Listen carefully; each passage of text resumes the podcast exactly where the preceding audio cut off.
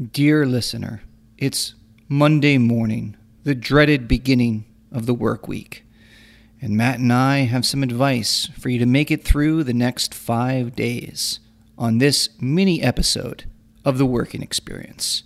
Enjoy. The working experience. Route 93 North is almost at a standstill. It's a rough one out there this morning. Snow and sleet. There is no service on the. Stand clear of the closing doors, please. Uh, yeah, folks, we're going to be a few minutes. We have train traffic ahead of us. We should be moving shortly. John, we need that report ASAP. Where are we on that presentation? Man, HR wants to see you. Did you return that email yet? We have a team meeting at 10. To stay late, Bob. Teamwork makes the dream work. They're moving in a different direction. And after the meeting, we'll have a breakout session. Who ate my Where are my biscuits? Hot This microwave is disgusting. Oh, God, what's that He was smell? clipping his toenails at his desk. Harassment. I can't take it anymore. I can't take it anymore. I can't. Hey everyone, welcome to another episode of the Working Experience Podcast. It's Matty K. And John, and welcome on this last Monday in September. Time to get up and go to work, everybody. Shake off the cobwebs. Wake up, burn, beep, beep, beep. Is, is that the uh, the signal to get up? Pretty much the alarm. Eh, eh, eh. Do you still use an alarm? Do you, have, do you set an alarm? I I, I don't. I actually do not use an alarm at all. I just get up naturally at about five a.m. You just spring up, loaded for Spring bear. I'm ready. I'm ready. I can barely hold in my contain my excitement to get up for the next day. Fists clenched, just just springing out of bed. Yeah, I um, I will do. I will use like my iPhone alarm if like I've got to catch like a really early flight or something like that. But um, I, I mean, I can't remember the last time I slept past six a, six a.m. I just I just get up. That is if I'm you know, if I if I do something stupid, if I go out late, then all bets are off. Yeah, I, I always set an alarm. It's just sort of my uh, ritual, I suppose. But I usually get up before the alarm. I'll set it for five, but I usually wake up earlier than that. So Uh, I mean, I actually would advise all our listeners to set like I don't know, fifty to seventy alarms daily, just for everything. keep pinging just you. pinging you. Yeah, I got to eat like my my breakfast, my mid morning snack, my cup of coffee. Got to remember to go to the bathroom. Just my phone is always buzzing and beeping. I have to remember to eat my uh, nine almonds, not eight or ten. Nine, because that's my Nine, yeah. That's my diet. And I, I think your alarm should go off for every almond. Yeah. So if you're going to eat eight, it's a bing, bing. I'm trying to chew. I'm behind schedule. I got to chew faster, more productively. Let's go. Get it down. Got a meeting. Schedule. That's what that's what it's all about. Start of the week work, work week. What's the schedule? That's right. That's what do I what do I got going on? What am I hustling for? the calendar the calendar i'm constantly getting reminders at work emails about you know that we have this meeting in an hour i was supposed to fill out a form i'm like oh my god what again Holy Yeah, I'm, I'm always I'm, I'm always trying to impress people with my calendar too. I'm always whipping it out and be like, "Oh Jesus, I got a 2 p.m. conference call with Spielberg," which is a total lie. But I'm just just throwing out these big names.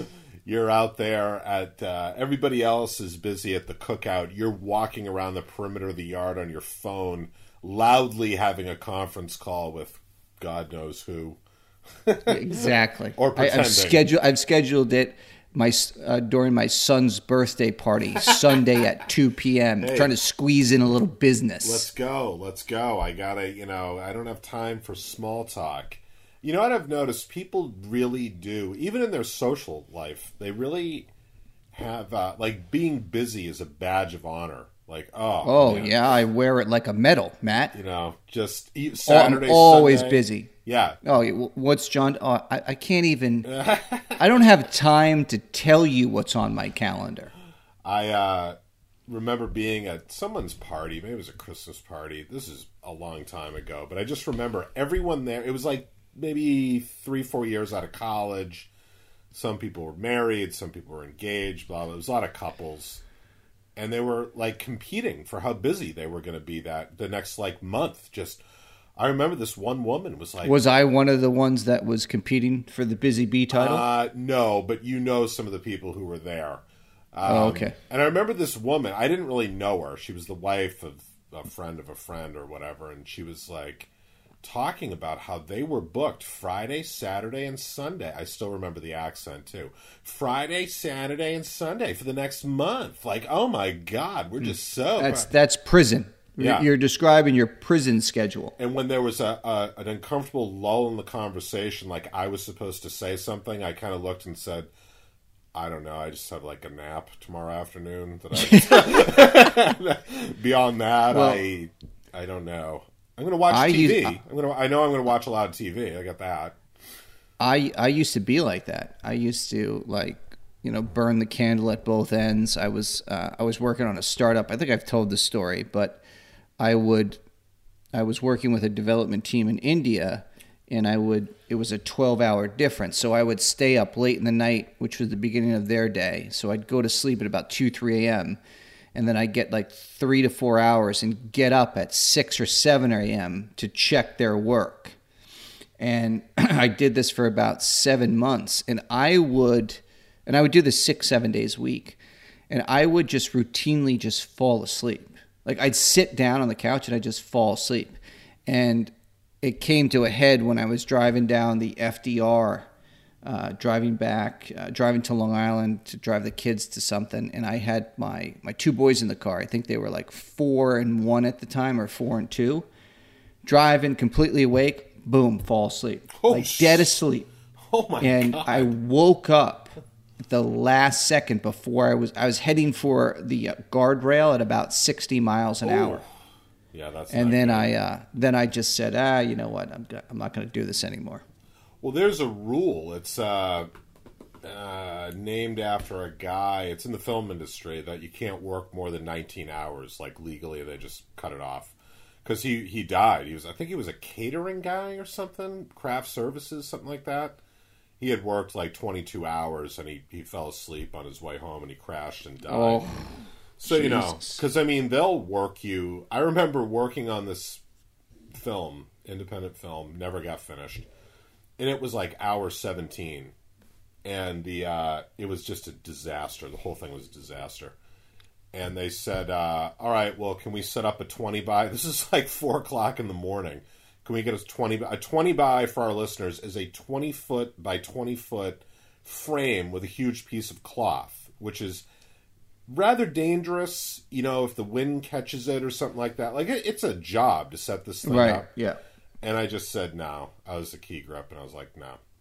And this big argument ensued. I'm like, this is hour 17. I'm not asking these guys to set up a 20 by. Give me a break. Like, let's get the hell out of here. My point being, uh, there are reasons there there are unions and rules and things like that because uh, hey if somebody wants to work 24 hours a day god bless them go right ahead but uh, for me after about four hours it gets very dangerous i get exhausted and I- Oh, come on, Matt. Let's get honest here. 4 hours. How about 2? well four hours You start is, to you start to putter out once you get out go over an hour. four hours is my gary v mode that's, that's what i'm gary v in it in about three hours 45 minutes i'm like oh my god just But, but what I but I, what I like about you, Matt, is you go hard out of the gate Oh. and then instantly putter. Hard So you're like at the line. You're like in a Ferrari, oh yeah talking a lot of shit, Oh. revving the engine, Oh. and then once the green light goes on, you redline that, and then you the the car engine seizes and then stops, and that's where the excuses come. Yeah, I, I see. My pregame is amazing. My pregame, my talking, jazzing, all the motivational talk. You Talking know, a very big game. watch a five Very minute, you know, Gary V uh, get after it grit video, and then game time starts, and I, ooh, I just kind of lose interest, lose attention. I can't focus. Eyes glass over. Yeah, you know, it's worked for me so far, pretty much. So that's pretty good. Um, so you guys going into the Monday morning, you know, make the first fifteen minutes count, right? Then Go the rest go of it, all out. Yeah. Go hard. Yeah, then the rest of it just kind of try to ride it on out, try to cruise it on out, you know. There's there's nothing wrong with coasting. No, not at all. Not at all. Just go hard out of the gate. See what I'm saying? Go hard out of the gate because then you give people the impression that you're all in, and then it, you know, you can kind of gloss things over for the rest of the day. It's good. It's a good strategy. Ooh, Smoke smoke and mirrors How the rest of the day. Hard in the Paint, right? The first self help book. I'm I'm on like chapter eight of that right now. Wrapping up chapter eight, going into chapter nine. right? In my head. In my head. What what is what is uh, is each chapter a sentence? well it's it's all percolating. See, I've got it all strategized. oh, nothing's oh nothing's written down. Well, it's just no, no, no, no. It's not. John, I'm an ideas man. Okay, I'm an ideas guy. I throw them out there. I see what sticks up to the wall. You know. So, hard in the paint sequel, hard out of the gate, huh? Part two. Oh, What you think now we're talking. See what I'm talking about with the ideas? see what I'm talking about? Now we're talking. What I I could need. I could see you on like Ellen, all the talk Oh. shows, best-selling author. Matt, how did you do that? Like, how did how did these ideas come to you? The most brilliance. interesting part of that would be to see how long that house of cards would stay up Oh, I I would say it would stay up for years. I think it would just uh, it would probably keel over once people realize. oh, can we get a copy of the book? Ah, oh, Yeah. Oh, ah, jeez. Yeah, that's uh, where it, um, the yeah, it's at, it's at the publisher. Uh, See, I dropped it off at Kinko's, and I'm waiting for them to copy it. You know how they are; they get backed up, boy. But, yeah, Let me- copy machines all jammed up. Yeah. You know what I'm talking about. yeah, I gotta order a new ink cartridge. I'm I'm printing it out on my home uh, printer. But oh man, it's good. It is good. Well, there was a guy you have to admire. This guy. It just put me in mind of it. He wrote a book called A Million Little Pieces, and he was. uh it was an autobiography or a memoir, whatever you want to call it. And he was this recovering addict, and he tells this heroic story of his recovery, and much of it was fabricated, as it turned out. Now he was on Awesome. Oprah. He was on Oprah Winfrey, talking about this. Awesome, awesome. I think it had it had received her O stamp, you know, for her book of the month or whatever it is she has. And this and that, he's up there, you know, talking this, that. Well, then they start contacting like the families of some people he's talking about, and no one knew who he was. The whole thing just collapses. Awesome. Yeah. Did- I- was was he uh, called out on air? Oh yeah. Oh, he's he was called out um, very publicly, and I think he went on Oprah to apologize. And to me, this guy is just a sociopath. I mean, he just is a liar. He fabricated this whole thing. He he claimed like he went to jail. I read the book before I understood that this was not true. I mean, parts of it are true. Like I guess he had a drug and alcohol problem, but he claimed Well, he was did, in- did he? Did he?